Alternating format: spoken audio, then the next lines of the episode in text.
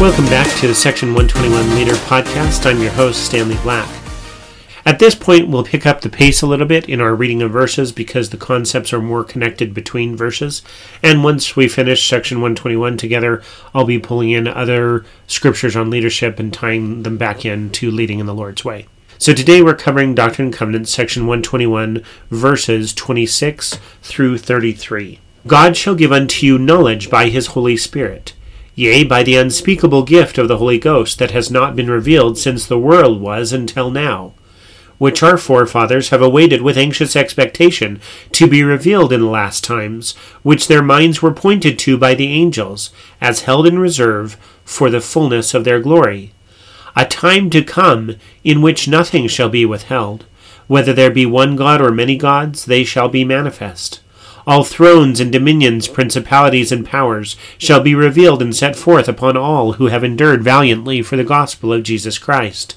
And also, if there be bounds set to the heavens, or to the seas, or to the dry land, or to the sun, moon, or stars, all the times of their revolutions, all their appointed days, months, and years, and all the days of their days, months, and years, and all of their glories, laws, and set times shall be revealed in the days of the dispensation of the fullness of times, according to that which was ordained in the midst of the council of the eternal God of all other gods before this world was, that should be reserved unto the finishing and the end thereof when every man shall enter into his eternal presence and into his immortal rest.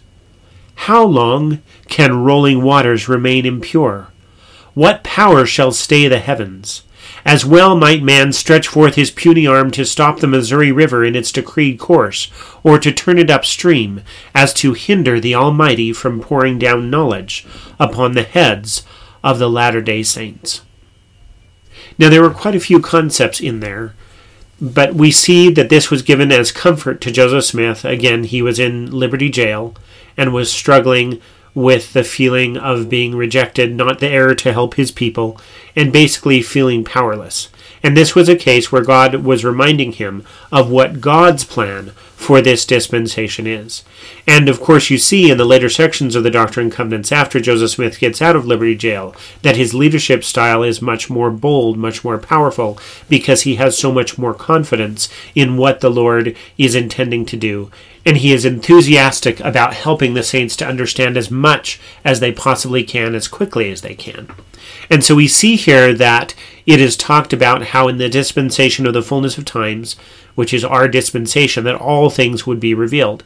And we've seen this throughout the world as so much more scientific discovery has happened now than in any previous time in history, as we have come to understand so many things about the laws of nature, physics, etc., how things work.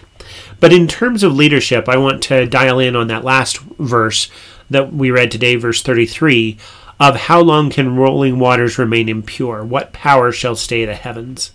And we really see there the Lord's intention and pushing forward his work.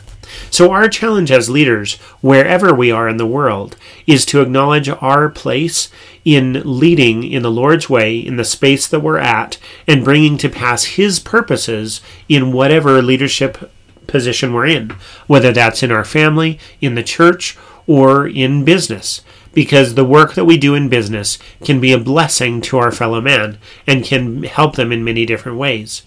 In 1 Corinthians 10, verse 31, it says, Whether therefore ye eat or drink, or whatsoever ye do, do all to the glory of God.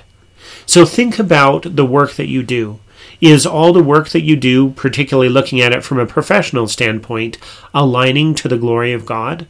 And if not, what could be done differently to better align to the will of God so that you, in whatever part that you're doing, as you strive to lead according to the principles that we've discussed in the previous episodes of this podcast, that you're doing a work that aligns with the will of God and that blesses His children?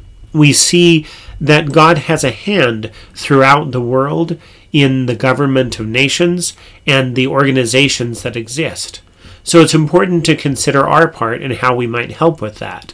And as we look at section 121 and the idea of the Lord's work moving forward with great power, this cross references well with King Nebuchadnezzar's vision, told and interpreted by Daniel in Daniel chapter 2, and speaking specifically of verses 34 and 35 Thou sawest till that a stone was cut out without hands, which smote the image upon his feet that were of iron and clay, and brake them to pieces.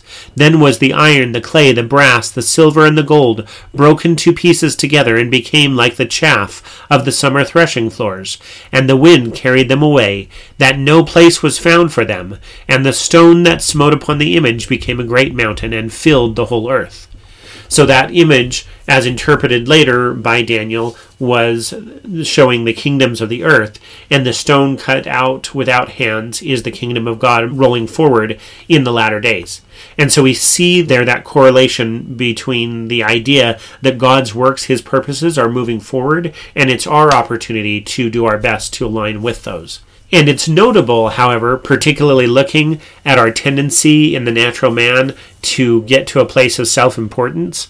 In verse 38 of this same chapter, it said, And wheresoever the children of men dwell, the beasts of the field and the fowls of heaven hath he given into thine hand, and hath made thee ruler over them all. Thou art this head of gold. That's Daniel talking to King Nebuchadnezzar, telling him that he's the head of gold, the most ostentatious, you know, richest material of the statue, which, of course, could have given King Nebuchadnezzar reason to be very self satisfied in the power that he had. But if we look at Daniel chapter 4, Daniel chapter 4 is a letter from King Nebuchadnezzar to the kingdom explaining what had happened with him, where he had had a period of time where he was removed from his throne, that he became like a wild beast and basically went insane for a period of time, living like a wild animal, and then later coming back and being restored to his throne. And in verse 35 it says, And all the inhabitants of the earth are reputed as nothing, and he doeth according to his will in the army of heaven, and among the inhabitants of the earth, and none can stay his hand, or say unto him, What doest thou? And he finishes out that letter praising God and acknowledging his superior intelligence and will over everything. And so we see there that even King Nebuchadnezzar, who was that head of gold represented as extreme power in that dream and vision, came to understand the superiority of God over him. So I think it's important then that as we look at our leadership opportunities that we consider how am I aligning what I'm doing here with the will of God? What is the will of God for my organization, for my place, for my stewardship that I've been given?